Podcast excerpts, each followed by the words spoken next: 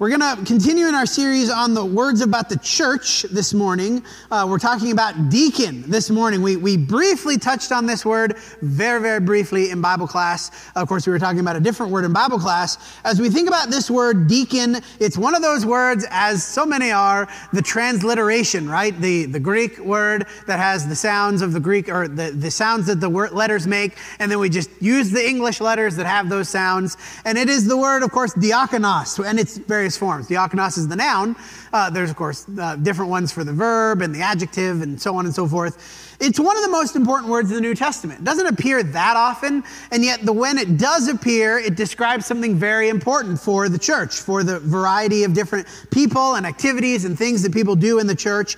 And at the basic level, this word diakonos is defined very simply as one who renders service to another. That's it. Now, the second definition, you can, you know, you look at Greek dictionaries and you have like four or five different things an attendant, a servant, one who executes a commission or a deputy. But at the basic level, basically servant, one who serves someone else. Now, like many words, this word used regular, regular, ordinary Greek word. The Greeks use it as the regular, ordinary word, and it evolved over time as the church used this word to mean something very specific in a religious context. There's a lot of words that are like this, that, that have specific sort of special meaning for religious contexts. But again, this is just a very basic word, and we first see it in the New Testament in the life of Jesus. Jesus uses this word in Matthew chapter 20, which was read for us. Matthew 20, verse, I'm going to start in verse 20. The mother of the sons of Zebedee came to him with her sons, and kneeling down, she asked him for a favor. He said to her, What do you want? She replied, Permit these two sons of mine to sit, one at your right and one at your left, in your kingdom. Jesus answered, You don't know what you're asking. Are you able to drink the cup I'm about to drink? They said to him, We're able. Oh, what hubris they have. He told them, You will drink my cup you will. But to sit at my right hand and my left is not mine to give. Rather, it is for those whom has been prepared by my Father. Now, what do they think they're asking? Well, they say the mom. I don't know how much of this is them and how much is the mom. It's hard to say. But the, of course, the mother, of course, is bringing them to him. She's asking for this favor. And what do they think they're asking? Okay, Jesus, you're going to establish this kingdom. You're going to kick out the Romans. You're going to have this earthly kingdom. And I want my sons to be in charge. Right? That's what it is. I want my sons to be your right and left hand guys. They're going to be the ones who are sort of in this new kingdom. They're going to have positions of power. And of course, he says that's ridiculous. You don't even know what you're talking about. You, you're, you don't know what you're asking. You're not able to, to drink the cup that I'm about to drink. He's talking, of course, about sacrifice. Now, it's interesting. He does say, yeah, you'll drink the cup. Not how you think about it, but you're going to suffer and maybe die in my service. But what you're asking is not mine to give. Who's going to be in charge? Matthew 20, verse 24. Now, when the other 10 heard this, they were angry with the two brothers, of course. Who, what makes you think you're so much better than us? Why are you going to get to be in charge? Why not us? Why not Peter or Matthias? Well, not Matthias is not there yet. Why not Andrew or whoever? There's an arrogance, isn't there, to what they're talking about. They were angry with the two brothers. Jesus called them and said, You know that the rulers of the Gentiles lord it over them. I'm so much better than you, and those in high positions use their authority over them. It must not be this way among you. Instead, whoever wants to be great among you must be your servant. This is the first use of the word diakonos, the word that is typically transliterated as deacon, but more generically translated as servant. Whoever wants to be great among you must be your servant, and whoever wants to be first among you must be your slave, just as the Son of Man did not come to be served, but to serve. This is the verb form, verb, uh, yeah, the verb form of the same noun here, and to give his life a ransom for many. Jesus is the prime, again, using the Greek word diakonos, servant and we all follow his footsteps in serving others. This statement, made specifically to the 12, right, the 12 apostles, not limited to them. In the kingdom, whoever wants to be great must be your servant. To follow in the example of Jesus, who is in charge, who has authority, who has all power, who is the best that ever lived, and yet what? Did not come to be served, but to serve and to give his life a ransom for many. This word typically used to denote the generic concept of serving God, of doing things on behalf of another. Here it is on behalf of God. Here Jesus acted on behalf of who? Well, yes, on behalf of God, but also on behalf of them, on behalf of us, serving us in his sacrifice. Peter uses this word later on, 1 Peter 4 8 through 11. Above all, keep your love for one another fervent because love covers a multitude of sins. Show hospitality to one another without grumbling. As each one has received a gift, use it to serve. The same word here. Use it to serve one another as good stewards of the varied grace of God. Whoever speaks, let it be with God's word. Whoever serves, do so with the strength that God supplies, so that in everything God will be glorified through Jesus Christ. To him belong the glory and the power forever and ever. Amen. Amen. To him belong the glory and the power. When, when they ask, let us sit at your right hand and at your left, they're thinking about their glory. Glory for me, glory for us, but only to him belong the glory and the power forever and ever. And so we think about this word steward. As each one has received a gift, use it to serve one another as good stewards of the varied grace of God. Have you received a gift of God? Yes, you have. Some of you are, are not sure how to answer that. You have received a gift of God, probably multiple, in fact. Now, we can think about that gift in a number of different contexts and forms. Maybe it's monetary, maybe it's time, maybe it's energy, maybe it's ability, maybe it's talent, maybe it's circumstance, whatever. I don't know what it is. I don't know what exactly you got going on in your life, but I know that you are a recipient of God's grace. You've received that from Him. And as a steward, that is one who manages what belongs to another. That's what a steward is, right? One who manages what belongs to somebody else. What does he say? Use those gifts to serve. Here's our word again. The Son of Man came to be a servant. We are to serve one another with the things that God has given us. And again, the question then becomes who is expected to serve one another? Anyone who's received a gift of God is expected to serve. That's you, that's me, right? We all are expected to serve. And so it is unusual then, considering the generic meaning of this word diakonos, the importance of service in the life of every Christian, it is strange when Paul suddenly uses it in a very specific way. This word diakonos, which we again think about the word deacon here, it's unusual that it's used by Jesus and Peter and, and Paul and other places too as this sort of generic idea of doing things on behalf of another, of serving one another. And then we read a passage like 1 Timothy 3.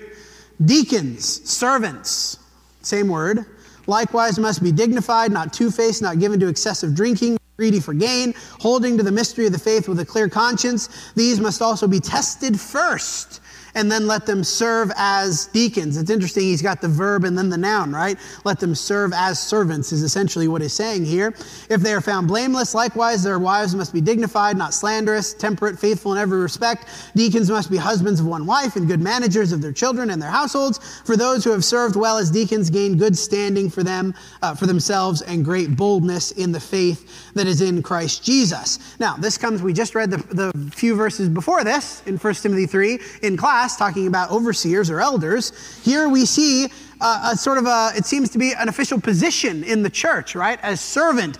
And if everyone is supposed to serve, how can there be restrictions, gendered restrictions no less, on who can be a servant? What's going on here? Jesus talks about service as something everybody does. Peter talks about service as something everybody does. So, what is Paul talking about here? This idea of this word deacon the servant who is restricted. There's restrictions placed upon, qualifications placed upon who can do this, who can serve as this particular job. 1 Timothy 3 14 through 16, we keep reading in 1 Timothy 3. Uh, yeah, 14 through 16. I hope to come to you soon, but I'm writing these instructions. What instructions? Well, generically, all the instructions in 1 Timothy, but in this particular context, the instructions about who can be an overseer, who can be a deacon, I'm writing these instructions to you in case I am delayed to let you know how people ought to conduct themselves in the household of God. Because it is the church of the living God, the support and bulwark of the truth. And we agree Our religion contains amazing revelation. He was revealed in the flesh, vindicated by the Spirit, seen by angels, proclaimed among Gentiles, believed upon in the world, and taken up in glory. This sort of poetic statement of our, our belief in Jesus. Paul's concern here is establishing, establishing how the church should operate after the apostles are all gone, right? I'm writing these things to you. I may not get back to you. Of course, he knows he's about to die. All the other apostles, they're going to die soon too. Timothy, Titus, other people in that position are going to have to persist after they're all gone. How should the church operate? These are instructions for how people ought to operate in the group, right? These are instructions for the collective, the church, the household of God, the gathered people. When he is gone, what is Timothy expected to do? How should the church operate? And so it seems to be that the deacon, the servant, was a servant, a generic servant who served in a specific, officially recognized capacity in the church. Again, the word sometimes is referred to, and we'll read some more of these in just a minute. The word is sometimes used to describe just generic serving other people. But in this context seems to be something a little more specific than that. Somebody who is going to serve the church in a specific capacity, an official capacity in the household of God, right? In the church of the living God. Well, they need to be what? They need to be like this. They need to be like this. Can't just be anybody, it has to be this kind of person. Now, congregation is like any other group that is called together for a common purpose. Again, remember the word church, a group of people gathered together for a common purpose.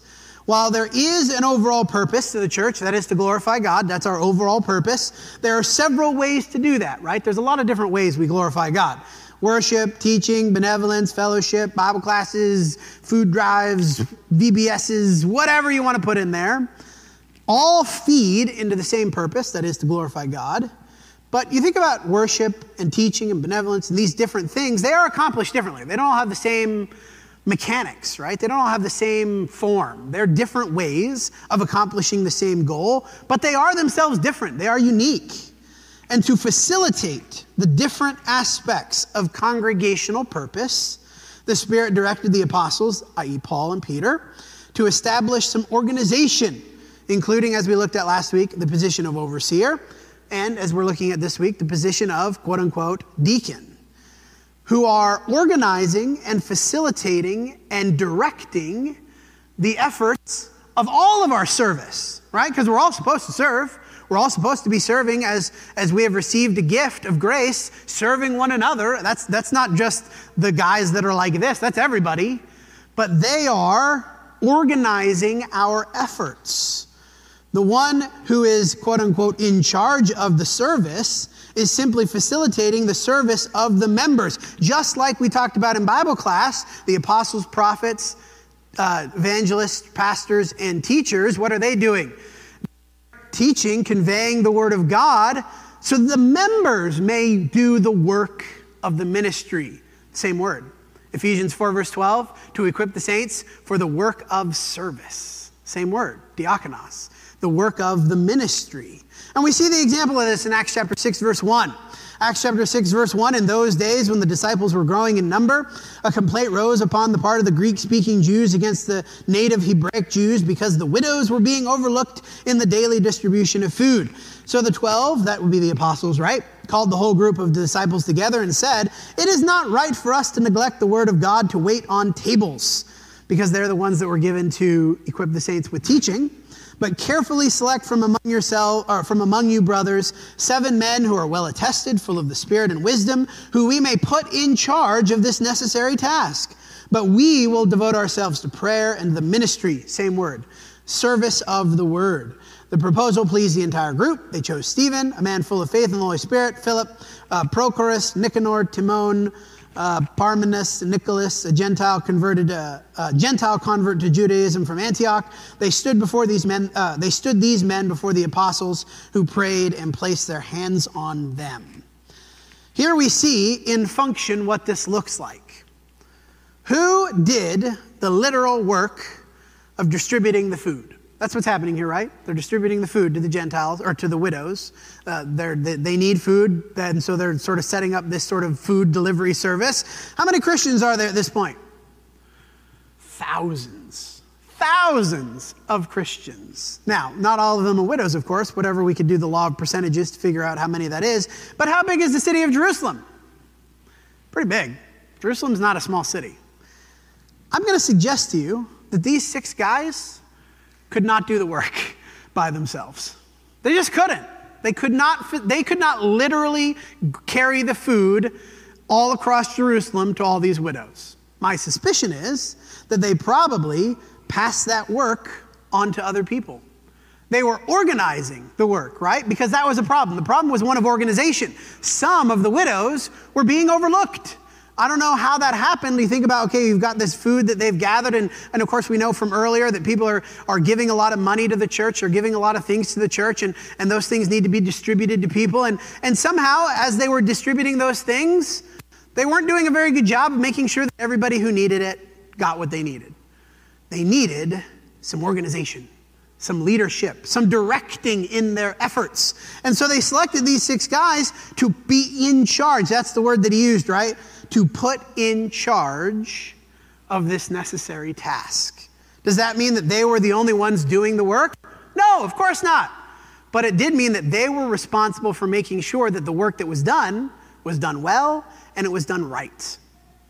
That is the job of a deacon to direct, not to replace, not to supplant, to direct the service of all of the Christians in these particular areas. Now, in this particular job, it was to make sure that the widows got the food that they needed, but we can think about any number of things that the church does that need to be done in a church, in a congregation, in a group of people there needs to be some direction, some leadership, some organization. And so, even as diakonos was starting to be used in a very specific way, Paul starts using this word diakonos to describe this official designated servant. It was still being used in a generic sense to describe the work of all kinds of Christians. Christians who still were called servants but we're not serving in that particular capacity. Romans 16, 1 and 2. Now I commend to you our sister Phoebe, who is a servant, this is the same word, of the church in Cenchrea, that you may welcome her in the Lord in a way worthy of the saints and provide her whatever help she may need from you, for she has been a great help to many, including me. She was serving. Colossians 1, 7 through 8. This is, uh, you learn the gospel from Epaphras, our dear fellow slave, a faithful minister. This is the same word, diakonos, servant, a faithful servant of Christ on our behalf, who also told, you, uh, told us of your love in the Spirit. Phoebe, a servant of Christ, a servant of the church, rather. Uh, Epaphras, a servant of Christ. Now, they had specific things they were doing. They were doing different stuff. Phoebe was a uh, almost a patron. She's called patron in some other places. This idea that she was she was sort of helping people with monetary or physical things. She obviously had stuff to give, and she was sort of helping people in those whatever jobs they were doing. Epaphras, he was an evangelist. He was teaching. He was sharing the message of the word, but he's still called a servant. Because what did Peter say? As each has received a gift, Use it to serve. Maybe that gift is money. Maybe you're like Phoebe. Maybe that gift is teaching. Maybe you're like Epaphras. Maybe that gift is you're such a super strong person. You could use that to serve others. Maybe your gift is you're really good with numbers. Maybe you could use that to serve others, right? People need help with their finances. Oh, taxes are the worst, guys but maybe you're good at that. I don't know. You could use that to serve others. Timothy is also called a servant. 1 Timothy 4 6, by pointing out such things to the brothers and sisters, you will be a good servant of Christ Jesus, having nourished yourself on the words of faith and the good teaching that you have followed. What does this mean as we wrap it up? Well, Paul did direct Timothy in how to think about the official role of deacon. We can't limit our thinking of service to that particular role. It is a role that exists, it is a role that is important, it is a role that we have. Several guys who do. I'll ask you to stand in just a moment. You didn't know I was going to do that. But what does John 12 tell us? John 12, 26. If anyone, not just guys who are meeting this list of qualifications, if anyone wants to serve me, he must follow me, and where I am, my servant will be too. If anyone serves me, the Father will honor him. You are a servant. Now, let me rephrase that. You should be a servant. It's easy for us. We have the office of overseer, we have the office deacons, we have all these guys who are in charge of stuff. It's easy for us to think, well, I'll just let them do it.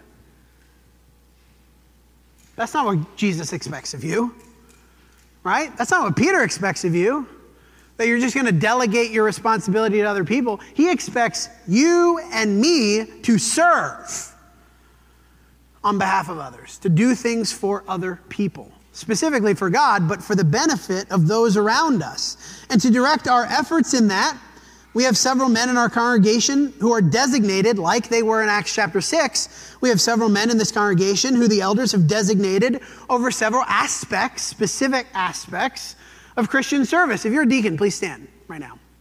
Matt's in the back. You can't see him, but he's back there. Uh, we have Bob. Where's Greg? I thought Greg was here. Oh, there he is. Greg back there. Some of them are not here today, but that's okay. We have these guys who want to help you serve. They don't want to do it for you, they want to help you do it, right? That's what we're supposed to do. Is all of us serving together just like me. I'm teaching you, but I don't want to do your Christian service for you. I want to equip you to do it yourself. To equip the saints for the work of ministry. Because only the one who serves is a follower of Christ. Now, you can delegate that to the deacons, you can delegate that to the elders, you can delegate it to me, but then you yourself are not following Christ. He expects all of us who will follow to serve. We are supposed to do the work. The goal is that every Christian will be good stewards of the gifts that God has given them to serve with the strength that God supplies. This includes you. I want to be abundantly clear about that. We have deacons who are, are, we use that list that Paul gave to Timothy to decide who should be a deacon, but the elders decide who should be a deacon over what. What, what aspects of congregational service should they be in charge of? Again, in Acts 6, they were in charge of a very particular thing. We have deacons who are in charge of different things. But that does not exclude the rest of us from doing service in the kingdom of God, doing things that God wants us to do. The promise then for those who choose to serve God is what? Hebrews 6 10 through 12. For God is not unjust as to forget your work and the love you have demonstrated for his name in having served and continuing to serve the saints.